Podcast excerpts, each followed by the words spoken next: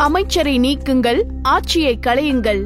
ஜெயலலிதா மைசூர் முதல் போயஸ் கார்டன் வரை. ஜெயலலிதா டைரி குறிப்புகள் இருபத்தி ஒன்பது. நூலாசிரியர் ஸ்காட் இவ்வாறாக சொல்வார் ஒரு தோல்வியை யாரும் இறுதி தோல்வியாக நினைத்து குழம்பிக் கொள்ளக் கூடாது என்று. புத்தக புழுவான ஜெயலலிதா ஸ்காட்டின் நாவல்களை படித்தாரா அல்லது அதிலிருந்த வார்த்தைகளை கடந்து வந்தாரா என்றெல்லாம் தெரியவில்லை. ஆனால் இந்த வார்த்தைகளை மனதில் நிறுத்தினார். தோற்றிருக்கிறோம் அதுவும் அவமானம் தரும் படுதோல்வி. ஆனால் நிச்சயமாக மீண்டு எழுவோம் என்று நம்பினார். அந்த நம்பிக்கையில் காய்களை நகர்த்தினார். சூழலும் அவருக்கு சாதகமாக அமைந்தது. ராஜீவ் படுகொலையை பற்றி விசாரிப்பதற்காக நியமிக்கப்பட்ட எம் சி ஜெயின் கமிஷனின் அறிக்கை ஆயிரத்தி தொள்ளாயிரத்தி தொண்ணூத்தி ஏழாம் ஆண்டு நவம்பர் மாதம் கசிந்தது. அதில் திமுக அரசின் அஜாக்கிரதையால் தான் ராஜீவ் படுகொலைக்கு காரணம் என்பது போன்ற வாசகங்கள் இடம்பெற்றிருப்பதாக செய்திகள் பரவின. இது திமுகவை அதிர்ச்சிக்குள்ளாக்கியது. அதிமுகவை குதூகுலம் கொள்ள செய்தது. அந்த சமயத்தில் ஐக்கிய முன்னணியின் ஆட்சி மத்தியில் இருந்தது. ஐ கே குஜரால் பிரதமராக இருந்தார். மந்திரி சபையில் திமுகவும் இருந்தது. காங்கிரஸ் வெளியிலிருந்து ஐக்கிய முன்னணிக்கு ஆதரவளித்து வந்தது. ஜெயின் கமிஷன் அறிக்கை கசிந்ததுமே காங்கிரஸ் கட்சி மத்திய அமைச்சரவையிலிருந்து திமுகவை நீக்க வேண்டும் என்றது. மெலிதாக எழுந்த குரல் ஓரிரு நாட்களில் உஷ்ணமாகியது. திமுகவை நீக்காவிட்டால் ஐக்கிய முன்னணி அரசுக்கு நாங்கள் அளித்து வரும் ஆதரவை வாபஸ் பெறுவோம் என்ற அளவுக்கு அது சென்றது. ஜெயலலிதா உற்சாகமானார். தமிழகத்திலிருந்து அவரும் இதற்காக உரக்க குரல் கொடுக்க தொடங்கினார். ஆனால் கருணாநிதி அமைச்சரவையிலிருந்து வெளியே வரவில்லை. நாமாக வெளியே வந்தால் ஜெயின் கமிஷன் அறிக்கையை ஒப்புக்கொண்டது போல் ஆகிவிடும். வேண்டுமானால் அவர்களை நம்மை வெளியே அனுப்பட்டும் என்று அமைதி காத்தார். ஆனால் காங்கிரஸ் விடுவதாக இல்லை. அழுத்தம் மேல் அழுத்தம் கொடுத்தது. குஜரால் நான்கு நாட்கள் காத்திருந்து பார்த்தார். நிலைமை சீராகும் என்று நினைத்தார். ஆனால் எதுவும் நிகழ்வது போல தெரியவில்லை. அவர் தன் பதவியை ராஜினாமா செய்தார். அடுத்த பாராளுமன்ற தேர்தலுக்கு இந்தியாவே தயாரானது.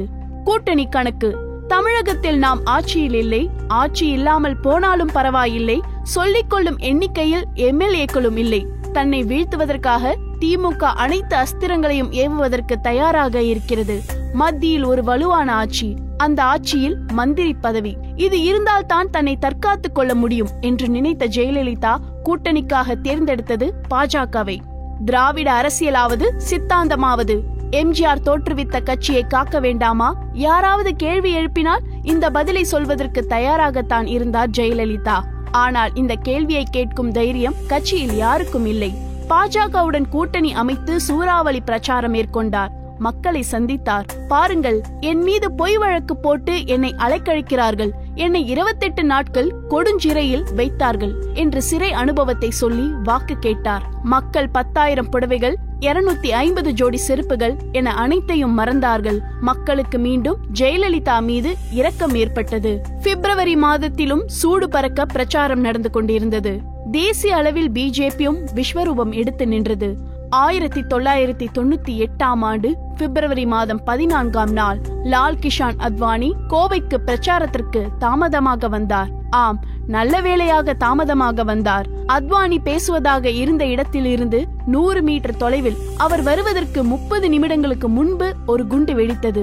மக்கள் சுதாரிப்பதற்குள் அடுத்தடுத்து காந்திபுரம் பெரிய கடை தெரு ரயில்வே ஸ்டேஷன் என குண்டுகள் வெடித்தன. ஏறத்தாழ ஐம்பது பேர் இருந்தனர் குண்டுவெடிப்பு சம்பவம் திமுகவை ஆட்டம் காண செய்தது. ஏற்கனவே நிகழ்ந்த குண்டுவெடிப்பு தான் இப்போதைய தேர்தலுக்கு காரணம். மீண்டும் குண்டுவெடிப்பா என திமுக இதை எதிர்கொள்ள முடியாமல் தவிக்க ஜெயலலிதா கோவைக்கு வந்தார். திமுகவை சரமாரியாக விமர்சித்தார். தன் ஆட்சியில் அமைதி பூங்காவாக இருந்த தமிழகத்தை கருணாநிதி தீயவர்களின் புகலிடமாக மாற்றிவிட்டார் என்று பிரச்சாரம் செய்தார். இது நன்றாக வேலை செய்தது. அந்த தேர்தலில் அதிமுக பாஜக கூட்டணி முப்பது இடங்களை கைப்பற்றியது.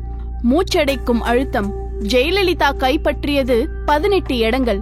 பாஜக அதிமுகவை நம்பி ஆட்சி அமைத்தது. அதிமுக கேட்ட அமைச்சர் பதவிகளை கொடுத்தது. இது ஜெயலலிதாவுக்கு புது தெம்பை கொடுத்தது. பாஜக ஆட்சி அமைக்கும் வரை பொறுமை காத்த ஜெயலலிதா சில தினங்களில் பிரதமர் வாஜ்பாய்க்கு நிர்பந்தம் கொடுக்க தொடங்கினார். அவர் கொடுத்த முதல் அழுத்தம் கருணாநிதி ஆட்சியை கலைக்க வேண்டும் என்பது. பாஜக வாயடைத்து போனது. என்ன செய்வதென்று தெரியாமல் பாஜக தலைமை திணறிக் கொண்டிருக்க ஜெயலலிதா எதை பற்றியும் யோசிக்காமல் வரிசையாக கோரிக்கைகளை அடுக்கிக் கொண்டே போனார். ராமகிருஷ்ண ஹெக்டேவை பூட்டா சிங்கை ராம் ஜெத்மலானியை ஜார்ஜ் பெர்னாண்டஸை அமைச்சர் பதவியிலிருந்து நீக்க வேண்டும். நான் சொல்லும் ஆட்சி பணியாளர்களைத்தான் தமிழகத்தில் நியமிக்க வேண்டும். கடற்படை தலைமை அதிகாரிகளை மாற்றக்கூடாது என மூச்சடைக்கும் அளவுக்கு அழுத்தம் கொடுத்து கொண்டே போக பாஜகவுக்கு மூச்சு முட்டியது. ஜெயலலிதா லக்ஷ்மண ரேகையை தாண்டுகிறார் என்றனர் சங் பரிவாரங்கள். ஜெயலலிதா அது குறித்தெல்லாம் கவலைப்படவில்லை. பாஜக இறங்கி வந்து பூட்டா சிங்கை அமைச்சர் பதவியில் இருந்து நீக்கியது. அவர் கேட்ட ஆட்சி பணியாளர்களை தமிழகத்துக்கு அனுப்பி வைத்தது. பாஜக கீழே இறங்கி வர வர ஜெயலலிதா உச்சாணி கொம்பிக்கே சென்றார். பெர்னாண்டஸை நீக்க வேண்டும் கருணாநிதி ஆட்சியை கலைக்க வேண்டும் என்று மீண்டும் அழுத்தம் கொடுக்க தொடங்கினார். ஆனால் வாஜ்பாய் உறுதியாக மறுத்துவிட்டார். பாஜகவை அச்சுறுத்த வேண்டும் என்பதற்காகவே சுப்பிரமணிய சுவாமி ஒருங்கிணைந்த தேநீர் விருந்துக்கு சென்றார். அதில் முக்கியமான காங்கிரஸ் தலைவர்கள் எல்லோரும் கலந்து கொண்டனர். குறிப்பாக சோனியாவும். அதன் பின்பும் பாஜக இறங்கி வர மறுத்தது. ஆயிரத்தி தொள்ளாயிரத்தி தொண்ணூத்தி ஒன்பதாம் ஆண்டு ஜெயலலிதா வாஜ்பாய் தலைமையிலான பாஜக கட்சிக்கு அளித்து வந்த ஆதரவை வாபஸ் வாங்கினார். நம்பிக்கை வாக்கெடுப்பு கொண்டு வரப்பட்டது. அதில் ஒற்றை வாக்கு வித்தியாசத்தில் பாஜக தோல்வியடைந்தது. இதை பயன்படுத்தி காங்கிரஸ் ஆட்சியை கைப்பற்ற துடித்தது. ஆனால் அதற்கும் போதுமான இடங்கள் இல்லை. மீண்டும் ஒரு பாராளுமன்ற தேர்தலுக்கு தமிழகம் தயாரானது.